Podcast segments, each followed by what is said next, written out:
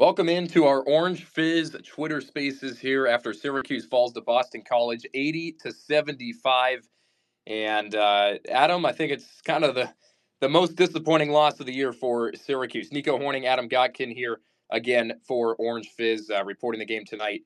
Uh, Adam, I you know I can't, I can't describe this game with much words right now. I just think uh, Syracuse couldn't pull through tonight. I can I can take a look at a number of different categories, but Boston College they, they took it to Syracuse tonight, starting with that big uh, run at the end of the, at the first half. Yeah, I, I think that you're right by saying it's hard to describe, hard to put into words this game because you know this is a game that Syracuse should have won by every means. Yes, Boston College was favored. I don't know how Boston College was favored in this game. I don't I don't know what Vegas was thinking there, but this is a game that Syracuse should have won. This is a game that Syracuse really needed to win, and it felt like early on, you know, this, this was the Orange's game to lose, up 30 to 23 with with just about four minutes to go in the first half, and it felt like you know this was this was a game that Syracuse was going to win and then from there it just all fell apart. You know, they were up 30 to 23 and then they end the first half 37-30 losing. It that just, killed it. it that it, killed it. There's so, no bouncing back. It's just unbelievable. You mentioned Vegas, which is the funny thing because they had Boston College by four and a half, and they won by five. So Vegas apparently Vegas knows what they're doing. Yeah, I, I guess they do. but going back to the game, I mean, the, the run at the end of the first half was everything for Boston College. A 14 0 run to end the first half. And, you know, both these teams, it took a minute for the first bucket of the game, even. There, it, it was a goose egg for four minutes uh, at the in the first half for Syracuse. And then BC took a 4 0 lead, and Syracuse kind of climbed its way back in. JJ Starling got Syracuse going. Same with Judah Mintz. I thought they were both very productive there for the majority of the first half. But then Boston College just flipped the switch and got things going. Went into halftime with a, uh, a 37 to 30 lead. And then you thought Syracuse could come out of the second half out of the gates pretty hot, but it was the complete opposite. Boston College took over right away then too. Yeah, uh, it's it's it's hard to put into words yeah. because you look at you look at the initial stat lining and you see Judah Mintz, JJ Starling both 18 points. They both scored how much they needed to for me, it's the issue that we've seen so many times this season, and it's just that Chris Bell just was not on it today. And when Chris Bell is not scoring, this Syracuse team loses. It's pretty much as simple as that. If you go all the way back, if you go all the way back to the start of 2024, in every game that Chris Bell has scored less than 10 points, Syracuse has lost. They've won every other every game that he scored 10 points except for one uh, when he scored 13 against UNC, but 20 points against BC in a win, 10 points against Pitt in a win, 12 against Miami in a win, 13 against NC State in a win. For this Syracuse team to win games, they need Chris Bell to score. They need that threat of a three-point shooter, of a true three-point shooter, not just JJ and Judah. I agree with you. I think that's a great point you bring up because this team, we've said it even a, a few weeks ago, they live by the three-point line or they die by the three point line. And I think that came true tonight. Uh, they they still made 34% of threes, but they didn't have Chris Bell. You know, Quadir Copeland did his thing off the bench for, you know, some of the game, but you look at Chris Bell, you look at Justin Taylor, a combined four points. And you, you can't have that at this point in the season if you're Syracuse. But you can talk about Bell. I want to talk about the free throw shooting. That was horrendous. And this team continues to shoot poorly from the free throw line. What, seven for 14 tonight from the free throw line? That's unacceptable. You miss seven free throws, you lose by five. That to me is the most glaring, you know, asset from Syracuse tonight is the missed free throw, uh, free throw, free throw shooting. But but here's the thing: Boston College wasn't much better. BC went ten for seventeen from the from the free throw line. Sure, uh, but, but, you, but you, have to make your free throws though. Yeah, I agree with neither, you. Neither team, neither or you know, both teams, you got to make your free throws. But at the end of the day, you look at where both teams are right now. There was no one at that Boston College game tonight, and if Syracuse does that on their home floor in front of twenty thousand people, that's not going to go over well. No, if, this, if this was a home game, they'd be getting booed off the court tonight. Absolutely. The other thing is, Syracuse got dominated on the glass tonight.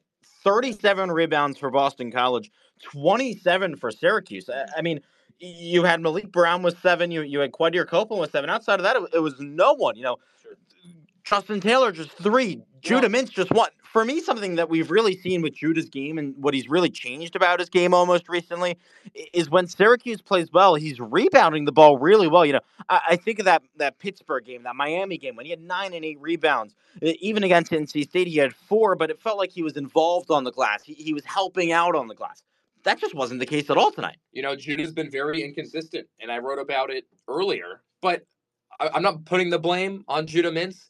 I put his inconsistency on the blame of his surrounding cast, his surrounding players that play with him. Because when he dishes the ball out and when he drives down the lane, that's when Judah Mintz is at his best. When he's not crashing the boards and when he's not dishing the ball out, he's not at his best. He had six assists tonight. That's very serviceable. And J- and JJ Starling fed off that with 18. They had 18 each. So I think that's completely acceptable from Syracuse. But it's the other guys, and and and credit Maliq Brown by the way. He had a good game too.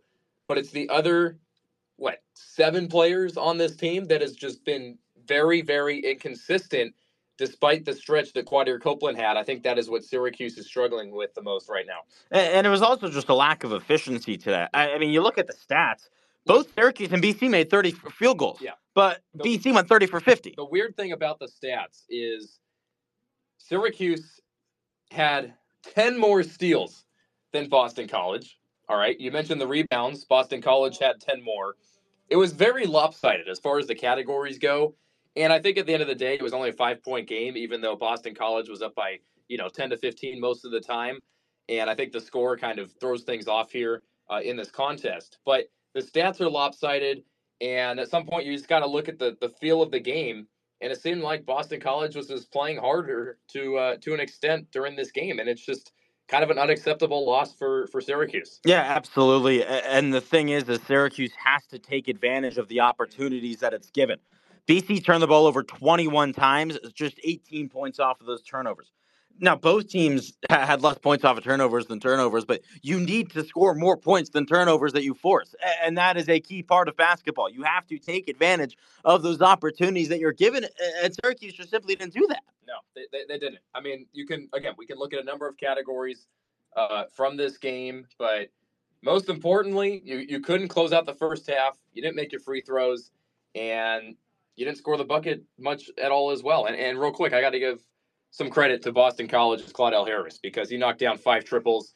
And I think he, he kind of stole the game away for Boston College and really closed it out there at the end for the Eagles. Uh, but overall, if you're Syracuse, you got to be better than this. And this was a must win game that you had to have if you want to have any chance in March. They couldn't get it done. Yeah. I mean, at this point, I, I think that for Syracuse to make the tournament, the Orange have got to win every game in the regular season outside of Clemson on the road and North Carolina at home, and even that I don't think is enough. I was going to say, you, even that might not be enough. Right, it's getting to the point where you got to steal one of those games at this point. And, and, the crazy thing is, is the record. You would think, you know, they don't need that, but but in reality, the ACC is just not good right now. And right now, North Carolina up 73-72 over Georgia Tech if Georgia Tech wins, then North Carolina is not as good, and yeah. that win doesn't even mean as much. I, the big jarring stat that I saw is that UNC and oh Georgia Tech won 74-73 wow. the final. Wow. So North Carolina now now was going to be a step down. Wow. The, the, jarring stat that I saw is against bubble teams, UNC and Duke are seven and zero. Oh. They're losing to the bad teams, and the bubble teams aren't getting those wins. And, and because of that, the ACC right now is just in, in no you know way going to be able to get more than four or five teams in the tournament. And by no means is Syracuse the top four or five team in the conference right now. Definitely not. Definitely not. And it, it, it sucks to see, but what a uh, what a, t- a turn of events over there at Georgia Tech is they beat North Carolina 74 73. So again, a final score tonight. Syracuse falls to Boston College 80 to 75. This has been Nico Horning with Adam Gotkin for the Orange Fizz. Be sure to follow us on Twitter at Orange Fizz. Also, check out our website at orangefizz.net for all of your SU sports coverage. And we will talk to you soon. Be sure to join us for the next game, which is on Saturday. And again, Syracuse falls to Boston College 80 to 75. Thanks so much for joining us. Enjoy the rest of your night.